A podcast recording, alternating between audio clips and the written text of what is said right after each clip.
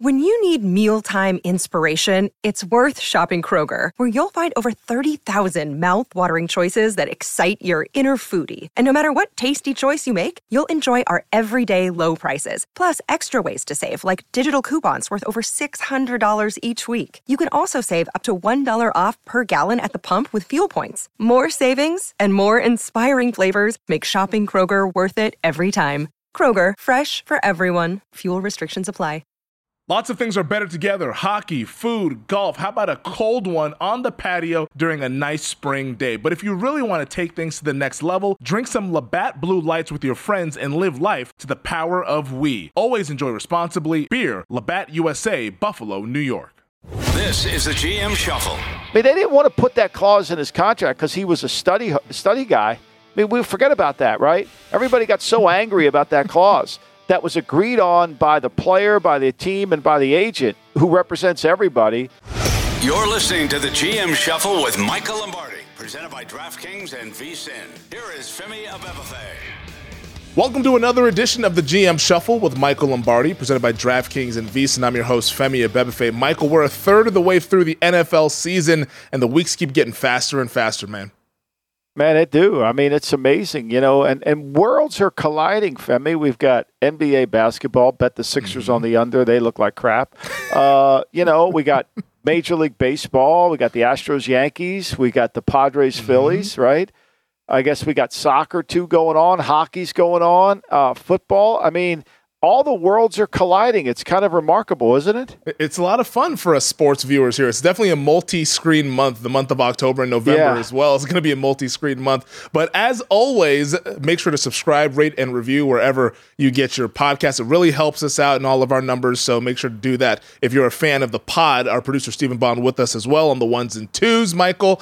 And if you want to tweet at us, you can tweet at Michael at M Lombardi NFL, and you can find me at Femi Abebefe. But Michael, let's start with the NFL NFL owners meetings. They took place this past Tuesday in New York City. And usually the owners meetings aren't very eventful. A couple nuggets will come out here and there, but nothing that's too headline grabby. But that was until Jim Irsay, the Indianapolis Colts owner, decided to speak on the report that we saw last week with ESPN and Daniel Snyder and the Washington Commanders. Jim Irsay said that there is, quote, merit to removing Daniel Snyder as an owner. This is the first time we've ever heard an owner publicly speak about Daniel Snyder in this manner. What was your reaction when you heard this earlier this week? Uh, I think he spoke for a lot of us. I think he spoke for, you know, what has happened to this franchise. I mean, you know, you got to go back to when this franchise was being sold and Jack Kent Cooke, the son of, of the owner, Jack Kent Cooke Sr., you know, was in the bidding war and Snyder was in that bidding war with a guy named Harold Milstein, and Milstein and him were together in a joint at the hip. But then when Milstein was basically getting loans from his father, the owners said, no, no, that's not going to work. And they basically took on Snyder along with Fred Smith and some other partners who he has since bought out. So, one of the reasons that if you go back and read a lot of the Washington Post reporting of when Snyder took this team over and was able to secure it, a lot of it was the threat of lawsuits and this is still the game that he plays today. And I keep wondering at at the end of the day, what is Daniel Snyder's end game? You know, he's never going to get a stadium. Nobody wants to attach their name to his franchise. I mean, his team's in purgatory. You know, it's he, he doesn't want to make a move one way or the other. He's not acting as he did in the past. And I thought Sally Jenkins wrote a great column in the Washington Post yesterday about it. I mean, it's just to me, it's really unfortunate that the two of the worst owners in the history of owners. The Washington football mm-hmm. team has had them. George Preston Marshall, who should be thrown out of the Hall of Fame for what he's done to the league over the race discrimination that he practiced while he was the owner of the Washington Redskins, and then this guy. I mean, it's really sad, and I write about it in my book about Preston Marshall about how he he really was the the the main person behind the, the African American players not being allowed to really participate in the NFL from 36 to 46. And, you know, and yet we have him in the Hall of Fame. It's almost ridiculous. Yeah, that's uh, it's, a, it's an organization that has seen its trials and tribulations. Here's what Colts owner Jim Irsay did say though at the Tuesday league meetings in New York. He said, "quote I just believe in the workplace today, the standard that the Shield stands for in the NFL that you have to stand for that and protect that. I just think once owners talk amongst each other, they'll arrive at the right decision. My belief is, unfortunately, I believe that's the road we have to go down. This in terms of removing Daniel Snyder. Quote, we just need to finish the investigation, but it's greatly concerning to me the things that have occurred there over the last 20 years. That is Colts owner Jim Irsay.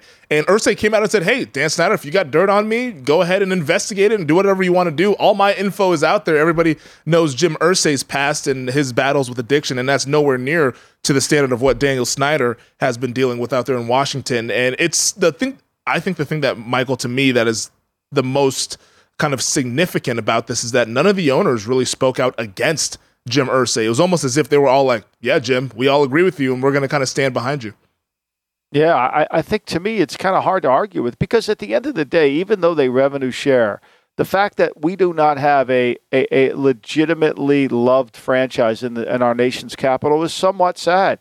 It's like when the league is always better when the Raiders are good. The league is always better when the Giants are good, or the Jets are. The New York teams are good. The Bears are good. That that makes the league. That really brings it up. It makes the ratings even stronger. And so when you have something like Washington, where they've gone from such a wonderful franchise to this mess, really, it, it's sad. It, it is sad. And as a as a kid growing up, as a Redskin fan, you know those uniforms I loved, and what he's done to the franchise is really really been it, it, it, could be a 30 for 30 but it should be mm-hmm. like 120 for 120 because it's a it's a kind of a it, it has gone a pattern of uh, this isn't just a fender bender this has been a pattern of reckless behavior for the since he owned the team since he's purchased the team do you think this is the beginning of the end I don't think. I, first of all, you need 24 of them to agree on the end, and then you've got to be able to hold up. I'm sure he's going to file a lawsuit against them if they try to throw him out you know, and he's denied all the ESPN charges. Mm-hmm. That article just didn't appear out of nowhere. Like somebody somebody collaborated with,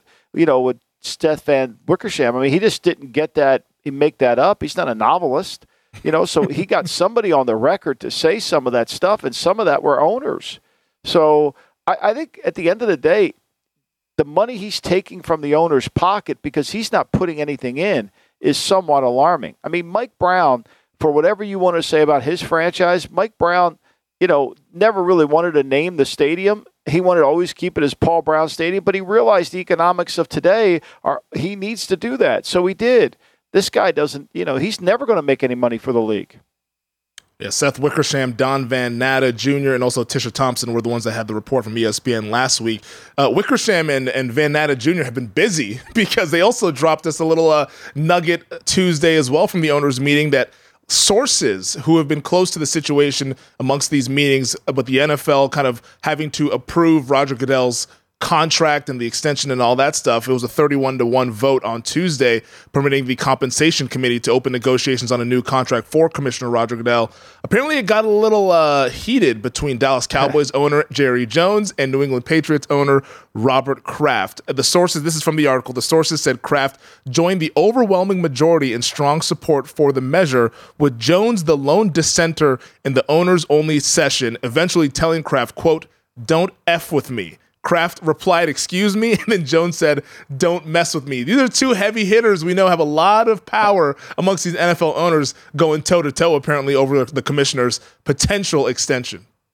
And they're partners in a lot of businesses together. I mean, they're partners in a lot of things that they do together, the Legends Group. So, yeah, I, I mean, look, uh, this is an interesting thing to me where, you know, the, the commissioner gets a lot of credit for the league's success and all the things that are going on, but there's a lot of committees that happen behind the scenes. And I'm sure Jerry feels like all the success, whether it's the revenue generated from the TV deals, he's probably is responsible. So why are we overpaying the position?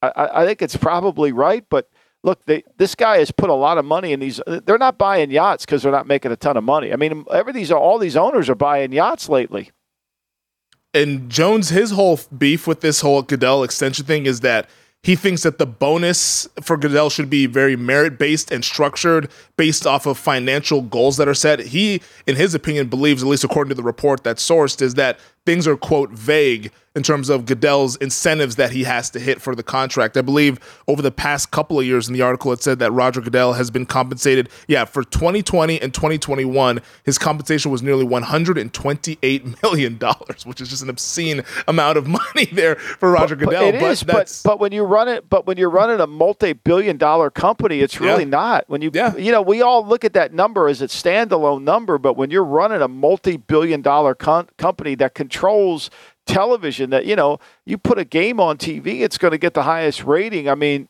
you're you're running these companies. You're keeping order mm-hmm. in the company. You're you're doing the things that are right. I mean, you're not going to get paid five million dollars a year. To me, it's a little bit like coaching salaries, you know. And you know, how do you pay a coach who's running an organization completely? How do you pay him five or six or seven million a year when the the, the franchise is worth seven billion? Eight six billion, right? Mm-hmm. How do you do that? Like if he's in charge of it, you know, and I, and I think to me that's all proportional.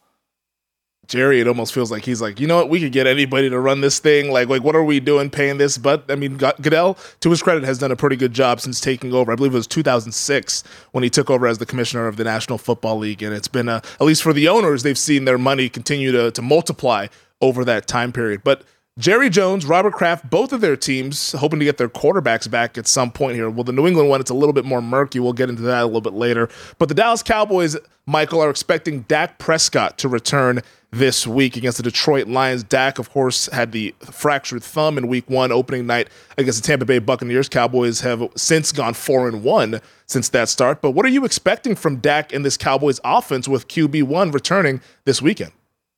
Well, I'm hoping, I'm hopeful that we we don't have the you know your boy Kellen Moore in the basement all of a sudden calling all these plays. Uh, we're hoping that they manage the game, they call the game like they've been calling it. I'm hoping McCarthy continues to be the head coach and kind of demand order within the offensive structure of the team. I think to me, how do we play the game to win this week? How do we control? We saw New England shut them out you know, New England controlled the ball for I think 35 minutes in that game. They were able to take Detroit out of their game plan, make them play from behind, and you know, not get into a track meet like Seattle got into or mm-hmm. some of these other teams do. So I, I, I, hope he does that. I really do, and I, I think we have to forget about how many yards we gain. How do we play the game the right way?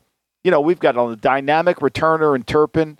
You know, this kid, you know, he went to TCU, he bounced around the world, right? He got, you know, I mean, this kid's dynamic. What he brings to the table. So we're going to get great field position. We've got two, our best two players are our running backs. Gallup starting to come along. Lamb. You know, let's just play within the comforts of our game. Let's get the lead. We got a 20 point advantage at the first quarter, right? And let's let our defense continue to be the shining light here. I hope that's what they do. I hope this isn't a, a 40 pass game for Dak because that's not what they need to do.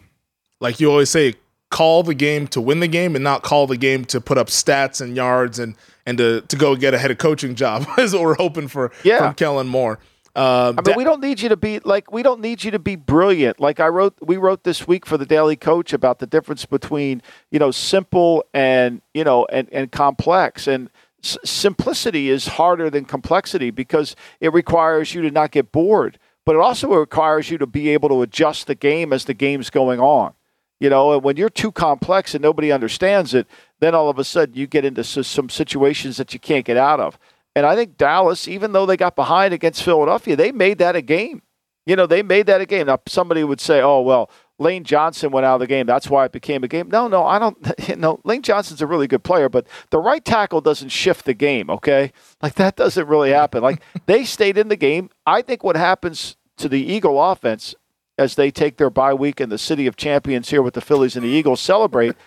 I, I think what happens to Philly is they're like playing an academy team. And so you're not used to the speed of the game, and that's why their second quarter is so dynamic. But once Dallas defense got used to the speed, they played pretty good in that game. They gave up just that one touchdown in the second half.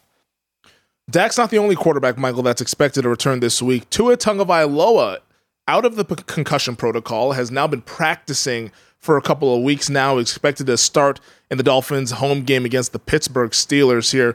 And for Tua, man, he's just got to stay healthy as, as as far as I'm concerned. What do you think that Tua, who is needed in this Dolphins offense based on the quarterback play that they've gotten over the last few weeks, what are you expecting from him? Yeah. I thought Skylar Thompson, when he was in the game, was actually playing pretty good. It looked like a pretty good player. But let's just put things in perspective. Throw out the Baltimore game. Throw that out. Throw out the explosive plays. Okay, mm-hmm. throw those through. Throw that game out. That game to me seems like an outlier. Yeah, he scored 20 points against the Patriots. The defense scored seven in that game. This is the Miami offense I'm talking about. They scored 21 against Buffalo. Buffalo gave them the ball on the six yard line. They've scored 15, 17, and 16 points in the last three weeks. They have not been explosive. They have not been explosive for as dynamic as they are with Tyreek Hill and for as unbelievable of the speed that they have, they haven't been explosive. And Tua's going to come back and he's going to run his RPO game because that's what he does really well. But what, what worries you as a coach is in the last three weeks, Cincinnati, New York, and, and Minnesota, they've lost their quarterbacks in the first quarter. The quarterback's gotten hit. Mm-hmm. This offensive line hasn't played well. And so, how do you run RPOs when the team knows Tua is not running or Tua is going to be very guarded about running? I think this is a delicate balance because if Tua gets hit again and he kind of gets up wobbly, yeah, you think he's playing again this year? Nope. It's, I don't either. No. And, and nobody wants to see that. And it's hopefully he is all good to go and they're able to protect him. Terron Armstead, their left tackle, he should be back this week after missing last week's game. So we're hoping that Tua can stay healthy. He, will miss. He'll be in and out of the game all year. I mean, that's just what Arm, Armstead at the point in his career where he can't stay healthy.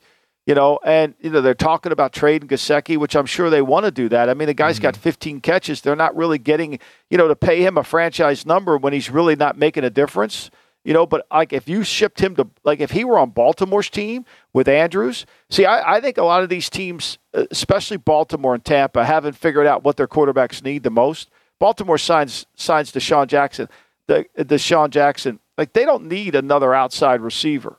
They don't. That's not going to help Lamar. What they need is a slot receiver and a nickel back to go along with Andrews or another mm-hmm. tight end. That's what they need because he wants to throw the ball in the middle of the field. It's the same thing with Brady. Brady needs a tight end that can catch and run routes. He needs a nickel back, James White, Kevin Faulk, Shane Vereen, whoever that guy is, put him in there. And, he needs a slot receiver.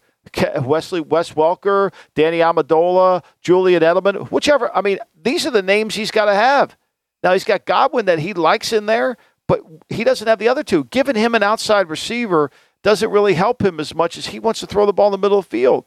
And so, to me, you know, I, eh, those teams should be after Gesicki because Gesicki really, for what he's doing and what they're paying him in Miami, it isn't really worth it. Well, Michael, the couple of teams on Thursday Night Football need a lot. The Saints and the Cardinals. We'll break down that game on the other side as we take our first break. It's the GM Shuffle with Michael Lombardi. The NBA playoffs are heating up, and so is the action at DraftKings Sportsbook, an official sports betting partner of the NBA. With same game parlays, live betting, odds boosts, and so much more, don't miss out as the NBA postseason winds down. I mean, these second round playoffs have been unreal, and we have the conference finals now on the horizon. Make sure you get all those futures bets in before the value disappears. And if you're new to DraftKings, you got to check this out. New customers bet 5 bucks to get 150 in bonus bets instantly. Download the DraftKings Sportsbook app now and use code SHUFFLE. That's code SHUFFLE for new customers to get 150 in bonus bets when you bet just 5 bucks only on DraftKings. The crown is yours. Gambling problem? Call 1 800 Gambler or in West Virginia, visit www.1800Gambler.net. In New York, call 8778 HOPE NY or text HOPE NY 467 369. In Connecticut, help is available. For problem gambling, call 888 789 7777 or visit ccpg.org. Please play responsibly on behalf of Boot Hill Casino and Resort in Kansas. 21 plus age varies by jurisdiction, void in Ontario. Bonus bets expire 168 hours after issuance. See dkng.com slash bball for eligibility and deposit restrictions, terms, and responsible gaming resources. Thursday Night Football, Michael, Amazon Prime. We get the New Orleans Saints visiting the Arizona Cardinals right now at our show sponsor, DraftKings. Cardinals, two and a half point favorites, total 43 and a half. It's welcome back DeAndre Hopkins after serving his six game suspension. And we haven't seen Hopkins in a solid year now. Last year, he was hurt the second half of the season, then gets suspended the first six games here. So, do you think, Michael, that Hopkins provides a boost for this Cardinals offense? Uh, I mean, he has to. I mean, their, their leading receiver averages 11.3 a catch, and he's in a boot, Marquise Hollywood Brown. So there's nobody else on the team that's over nine. I mean, that that's over 10 yards a catch. Now, I think with Amazon Prime, if they were really a smart marketing team like I believe they are, mm-hmm. I think they should give out a discount to the Wizard of Oz this week. They should basically say, you watch the game, the Wizard of Oz for two weeks is free in Technicolor, whatever the hell it is. We can watch the mayor of Munchkin Land go parading around because it kind of goes hand in hand, don't you think? We're off to the Yellow Brick Road. We can watch him do it. Don't you think that's a good idea? Like, why not? Why not use some synergy in this? You got all this. You got this library of films at your disposal. Dollar ninety nine. Buy the Wizard of Oz. Why not? Yeah. Watch the game. Buy the Wizard of Oz. You could tune it in in between. We could all sing "Let's Go." We're going to Lollipop Land. I mean, I, I mean, I went back and watched that Seattle game again. I, I, I mean, I don't know how. I mean, I don't know if the guy can play any worse or with any less effort. I can't wait to watch him on TV. I can't wait to see tonight if somebody's going to actually say, you know, he's not playing very good. You know, somebody's going to say, you know, the guy, the guy's averaging 5.8 yards per attempt, like 5.8 yards per attempt. Now I know yards per attempt is down. We'll get to that in the next block. Mm-hmm. But 5.8, Femi, it's bad. Are you kidding me? It's bad. It's it's really bad, and maybe Hopkins coming back because I know like some of the numbers, the on-off numbers show that when Hopkins is on the field, this Cardinals offense is one of the better offenses in the league. But you mentioned the injuries they have on the offensive line. Now Marquise Hollywood Brown is out. So I'm not sure how much Hopkins coming back is going to help after they've lost so many guys. And it seems like there's a clear disconnect between Cliff Kingsbury and Kyler Murray on what they should be doing to try to move the ball down the field. Well, I mean, I think, look, uh, there's always going to be a disconnect between because Murray doesn't execute. And clearly, he doesn't understand the game. He doesn't play, it, you know, as instinctively as he needs to play, you know? And so I think it's just pretty clear, you know, that he doesn't really have a feel for the game. He scrambles, he's running around, doesn't have two hands on the ball. Here we are, we're driving down the field against Seattle. We got a chance to score. Oh, yeah, I, I'm not have two hands on the ball. I let it go. I mean, do you realize how bad they are in points per play? They're at 0.26. Pittsburgh and them are exactly the same. Pittsburgh's playing Trubisky and a rookie quarterback. Meanwhile, you're playing a guy that you give 250 million to. And you have the same this exact same points per play as they do? I mean, it's kind of hard. It's hard. And and and in fairness to Cliff, last year they were averaging 039 points per play. They're down 1-3 in points per play this year. And you didn't change quarterbacks. So, what do you think is happening? Do you think Kyler is just regressing, or is there something else at play? Because I mentioned last week when we did the podcast that the offensive line and, and all the injuries that they have in Cliff's scheme not really being able to mask some of the holes you have once you start to lose guys through the course of the season. But it's the same coach, it's the same quarterback, and the production has dropped off precipitously. So, what is the issue here in Arizona? I think it's pretty clear. I, I think that teams defend him a certain way. I think teams rush him a certain way. I think teams say, okay, look, you know, we know you're going to carry the ball in certain amount of plays. We know you're not going to be really good after it. So if we can keep you in the pocket and make you play quarterback and make you have to see down the field and keep containment on you, we got a chance. I mean, we got a really good chance. He's their leading rusher with, with 233 yards, average averages 6'1, but he's not making those plays that he, that he did with his feet. And then when he gets to third down, he can't convert a third down. I, I mean, I, have never loved their team. I thought AJ Green was done last year, and they signed him back. Mm-hmm. You know, they trade for Hollywood Brown again. I don't know. that you know, Ertz kind of gives them some inside perceiving, but he averages eight five a catch. Mm-hmm. I mean, I, I mean, I just think it's how people play you. I think people adjust to you. This is what makes them giving this contract with two years left on the deal so remarkable. Like, why did we have to do it? Like, why? Why couldn't you just let him continue to play? Like he didn't win you a Super Bowl. How about this? AJ Green averages. Think about this. AJ Green averages. They signed him back. He's got 10 catches, them. His longest catch of the year is 10 yards. Yikes. He's got 56 yards in catches. That's that's terrible. that's terrible. That's not, not terrible. It's disgusting. It's like, what are you doing? Like, you know, I mean, then Rondale Moore, this he's supposed to be this explosive player. He's got 16. He averages eight yards a catch. Like at some point, it's are, are these players that bad, or is somebody not getting? It's the point guard. It's what, what where's the ball going to? And well, it's interesting to see what happens tonight. If somebody at least will say, "Hey, look, he's got to play better." I mean, they didn't want to put that clause in his contract because he was a study study guy I mean, we forget about that, right? Everybody got so angry about that clause that was agreed on by the player, by the team, and by the agent who represents everybody.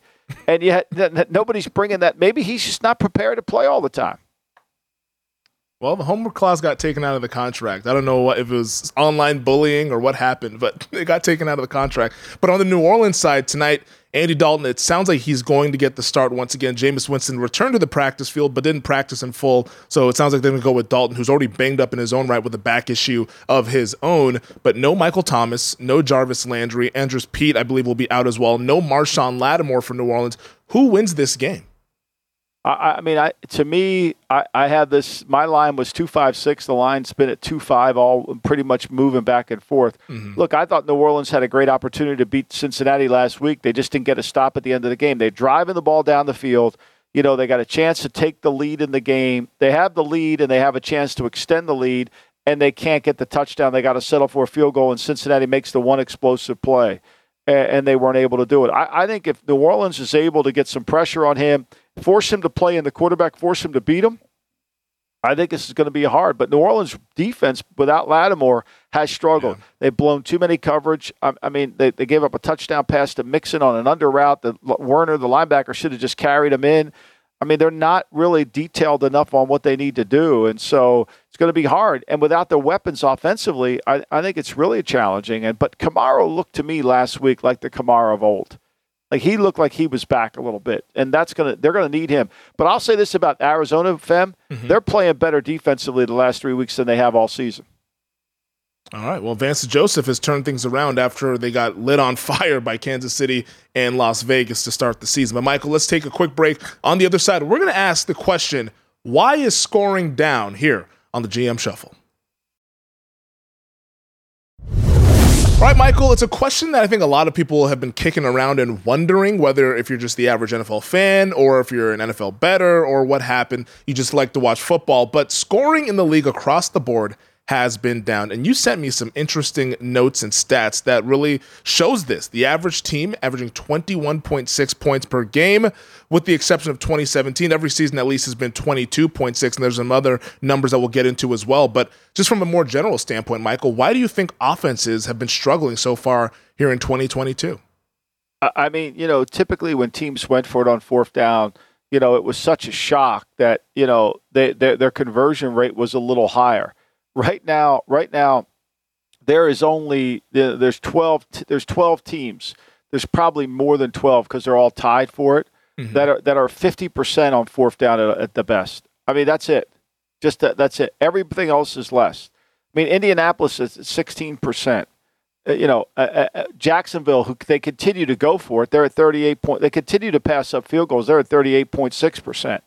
You know, we talk about the Arizona Cardinals who passed up points last week, you know, and they're 54.5%. That's not even a good number, right? That's not a good number. When you go for it on fourth down, the old rule was if you went for it on fourth down, what, what's my chances of making the field goal and what's my chances of converting? Well, I mean, with some of these teams, what you have to get to there's only four teams in, there's only three teams in the 70s the rams vegas and minnesota that are converting at a 70% philly's at 69 atlanta's at 66 cleveland and tampa are at 60 kansas city and buffalo. Those are the only teams that's three six not that's 10 teams that are 60% or above. So when you turn down points like arizona did or you turn mm-hmm. down points like jacksonville does at a, at a high rate to take a, a, a less play Jacksonville turns down a 45 yard field goal. Their success rate converting third, fourth down is 38.6. A 45 yard field goal should be 75% make, right? Shouldn't it be? Yeah, around there. In a dome? In a dome with no wind? It's, like nobody nobody discusses we just accept to go for it on fourth down like it's no big deal and nobody you would think the networks would put up okay probability because they love probability, right? They love this probability stat. Probability of making the field goal is 84%. Probability of getting on fourth down is what? Like we don't like why not if we're so analytically inclined to just fall into the analytics, why don't we see the numbers? And so you want to know why points are down? Because people people bought Fangool with points. They just flick their nose up to it. They don't give a shit. I don't need three points. Doug Pederson, I don't need three points. I'm 38.4 points separate on fourth down, but I don't need three points. I'd rather give the ball back to them with no points. That's what he's saying. That's what you're saying. And then here's the other thing when you don't get it on fourth down, why doesn't that count as the turnover? They just turned the ball over. Why are we so stoic in how we determine it's only a fumble or it's only an interception? No, missed field goals are turnovers. Fourth downs are turnovers. It's actually the terminology is to turn over on downs. It's turned over on downs. You didn't get the first, you went for it. I mean, I mean, think about it. I mean, I still can't believe Kevin Stefanski went for it on fourth down. Then he comes back the next week and next week, and he hurries up and gets to the line, and he gets stuffed again in his own eh, eh, in, in New England territory. Turned down three points there. And the thing with uh, because I remember you're talking about the probabilities, and I guess why I think some of the teams would lean towards going for it is because clearly they want the touchdown because seven points, we all can do the math, is more than three points. But it, it is the factor of all right, if we don't get this, we're also giving the team a shorter field or we're giving them an advantageous spot here. But I do think it's kind of like a risk reward assessment that you're trying to do there with the do we go for it on fourth and two and then try to continue this drive to maybe get seven versus do we go f- and kick the field goal, which if it's a 45, 48 yard field goal, maybe it's around that 70, 75% to go ahead and make it. Because we've seen sometimes the field goals are not guarantees as well, Michael, with some of the field no. goal kickers that we have in the league running around. I mean, if you don't have a Tucker, a McPherson, or one of those guys, uh, I mean, you can only feel but so confident in your kicker. I, I, agree. I agree completely with that. If I had Matt Ammendola as my kicker, I would never kick.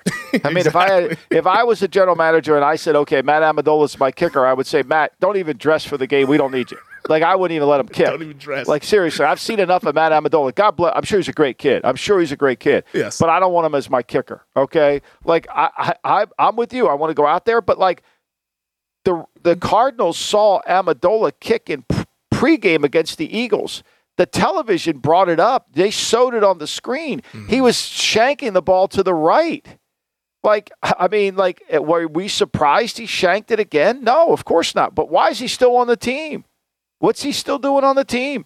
You know, Kyler slid, which cost them a chance to even get closer, even win the game. So I'm with you. Look, I get it. Some, if you, but if you got Justin Tucker and you're turning down points, shame on you. Shame on you. Mm-hmm a league that's games are decided by four points or less and scoring is down, now we know why.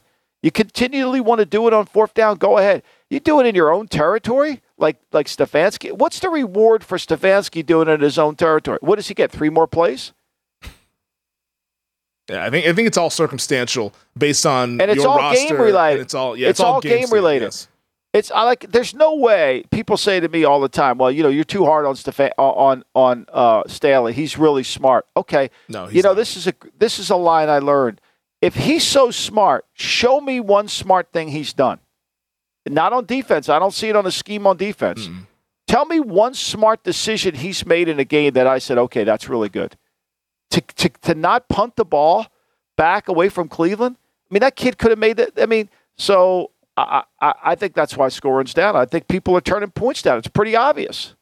Well, you also noted the yards per pass attempt are the lowest in over a decade, and then also the league-wide yards per carry are some of the highest. So the, the, the passing and the rushing, it's almost like the cyclical effect of these defenses that you noted that have been kind of built to now stop the pass can't really stop the run.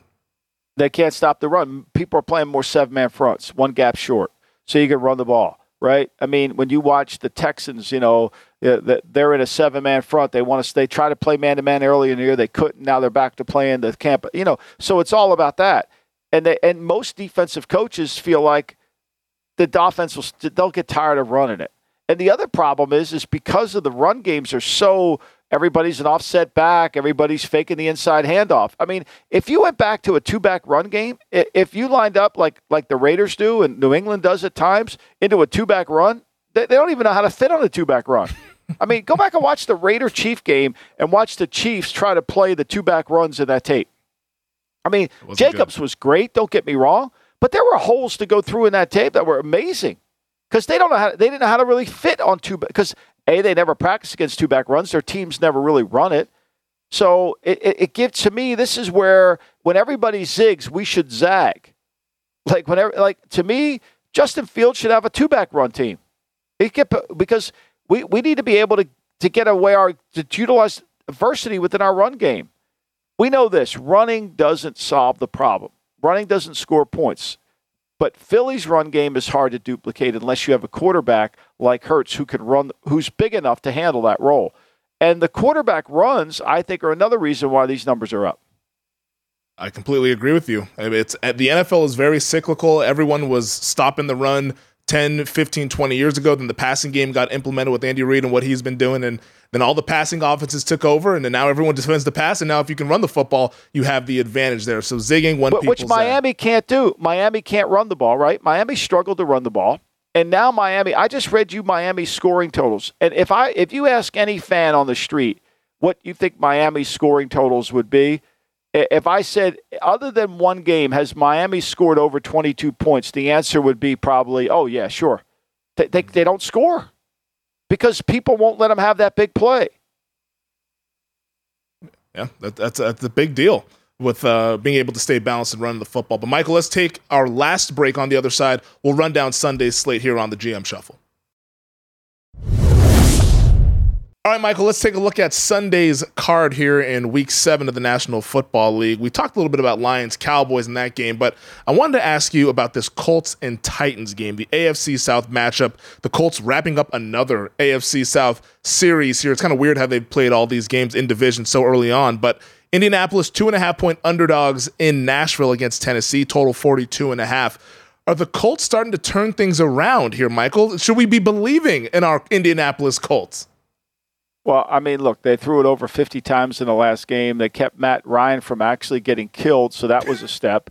they gave up a good. ton of big runs, you know, and, you know, the last time they played, they lost by seven at home to the Titans, and the Titans didn't even score in the second half, right? And when you look at the Titans, the Titans are a hard team to handicap because their numbers are really bad. Ryan Tannehill's not playing well at all, right? You know, and all the numbers say Indianapolis is the better team. Yards per play, they're close offensively. Any any I mean Tennessee averages 4.9 yards per play. But where Tennessee is a little bit it gets an advantage is they're very effective in points per play. You know, where that's where they really kind of they maximize it. And they're able to be very effective when they need to be effective. And I think this these are always hard games. Last year I don't think the Colts were tough enough. They get Taylor back. That should help them uh, in. And they, but they got to handle this front of Tennessee. I, I think it's a close game, and Tennessee has just an ability to win these kind of games. It's really kind of strange how they do it. My hat's off to Vrabel because they're not mm-hmm. explosive at all. They're not. They don't make any explosive plays, but they find a way to win games. I think it's going to be a really close game. Uh, I bet Indianapolis at plus three when the line was at three. Uh, I think the Colts win, but it's going to be a close field goal game either way. So I figured, hey, might as yeah. well go ahead and grab. I have it as a two. I have it as a two point eight one eight game, mm-hmm. two point one eight game. So there's not a lot of wiggle room in that, you know, and I, the line's coming to that two number more than anything. Yeah, I completely agree there. Giants and the Jaguars, Michael, the New York Giants, five and one right now in second place in the NFC East, only behind the undefeated Philadelphia Eagles. They're three point underdogs against the Jacksonville Jaguars, total at 42. Are the G men being disrespected?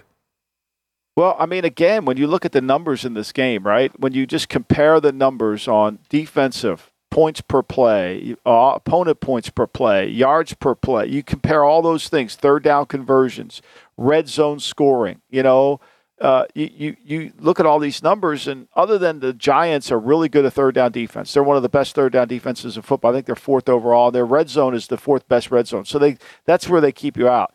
And when you look at all the numbers, you say, well, it's not surprising that the team that's two and four is favored over the team that's five and one, playing at home and all that. Mm-hmm. But the team that's playing at home, other than the one game they played at home against Indianapolis, haven't really played a game to where they've played to win. You know, they they they they continually try to get away from the run game. They have all these exotic plays. They don't really have a middle of the field passing game. I think they threw an out over to the left sideline last week, but I kept out watching the tape saying like, "Where's the where's the other than screens?" And they've got seventeen thousand screens. Like, where is the passing game? Think about it. I mean, uh, Lawrence only threw two incomplete passes last week and lost.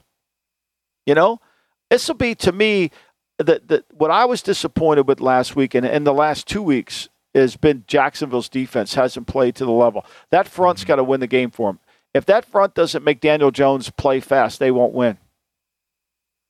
Boy, I I think the Giants. You taking them? What are you doing? Are you I, taking I, the Giants? I, I, took the points with the Giants, and I don't really regret it. I don't love it, but I don't think Jacksonville's shown enough to justify being a favorite. And I understand why Jacksonville's a favorite because you mentioned the underlying statistics. The Giants just get outgained yards per play in damn near every game they play, other than against the Green Bay Packers. Funny enough, but I just don't think Jacksonville is justified to be a three point favorite in any game right now, just based on what we've seen over the last few weeks here. Um, but what about the other New York team, Michael? The New York Jets taking on the Denver Broncos in the Rocky Mountains. Yeah. Denver one point favorites, total 38 and a half. We don't know if Russell Wilson's going to play. Is it going to be Brett Rypien?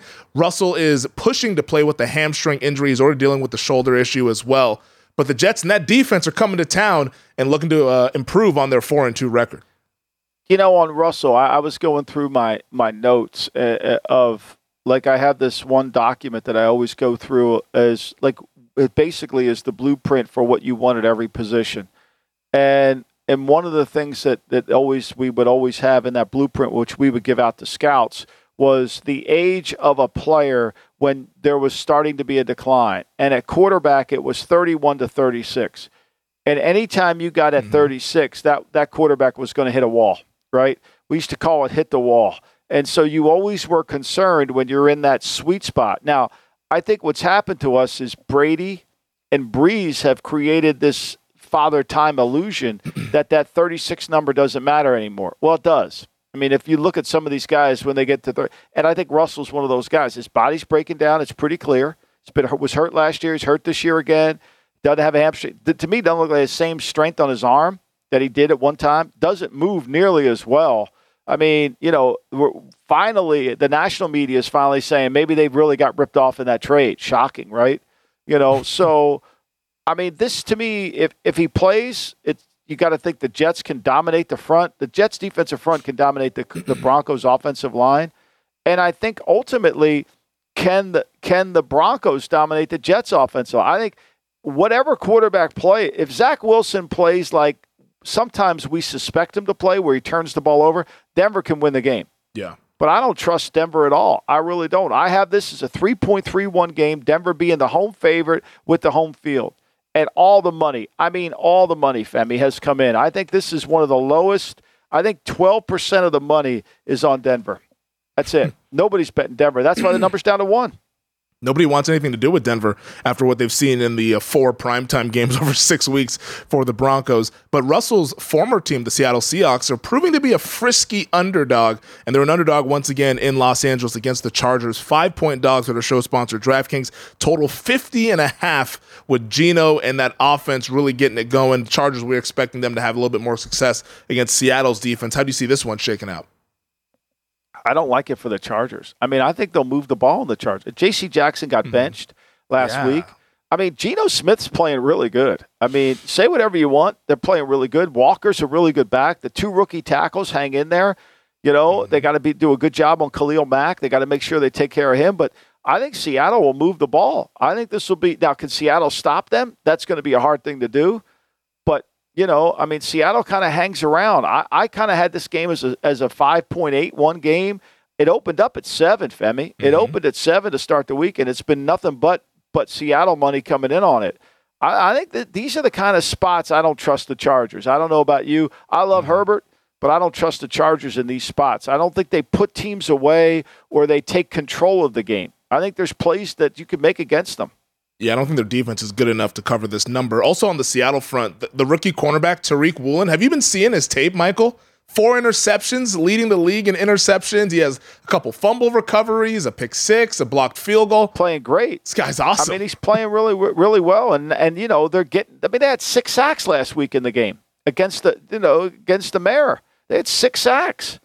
I mean, they got after it. I mean, they're not great on defense, but mm. this is, I mean, look, Pete Carroll's a really good coach. I mean, nobody wants, everybody gets mad at Pete Carroll's management, and he takes so much shit for not running the ball in the Super Bowl when it was the right call. But, I mean, the guy gets his teams to play better.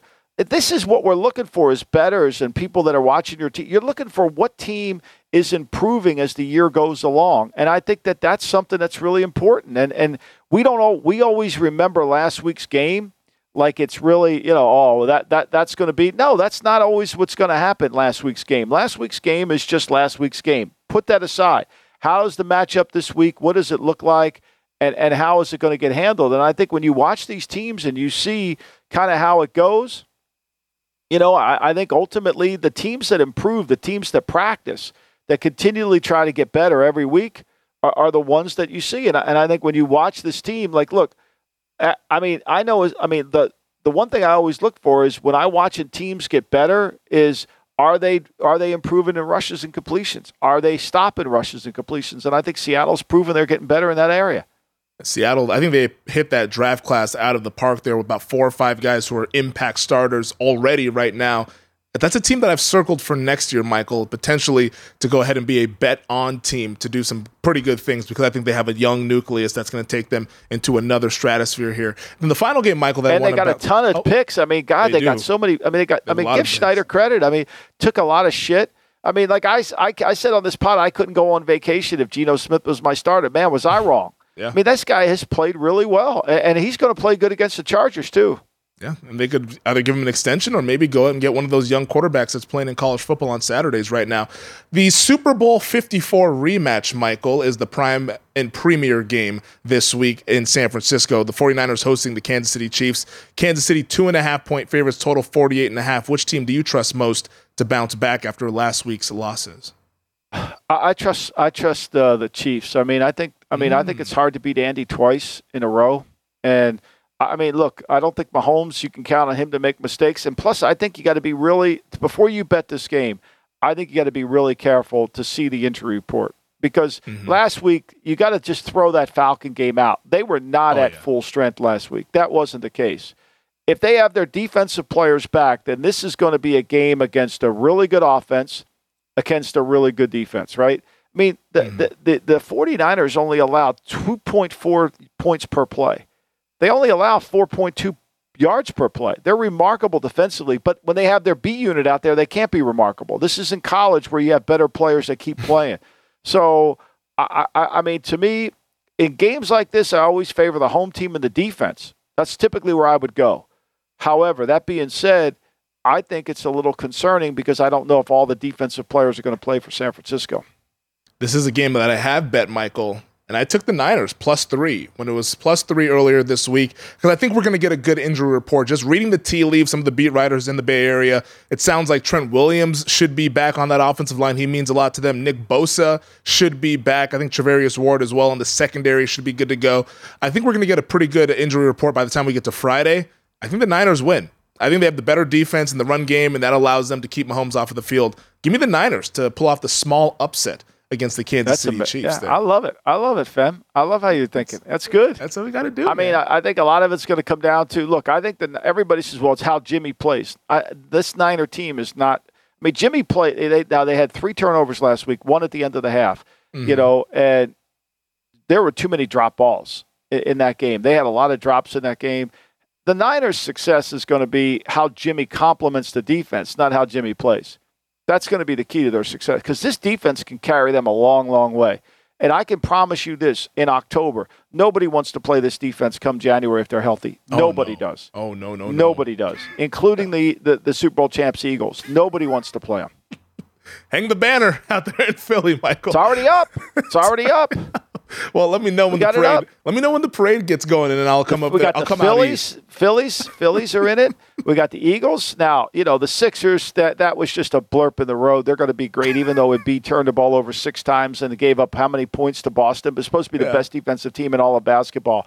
Doc says he's not worried though. I'm worried about Doc, but he says he's not worried. Okay, we'll go on from there.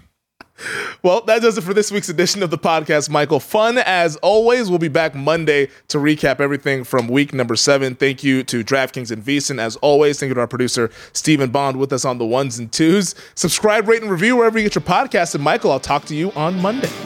Thank you so much, family. I appreciate it.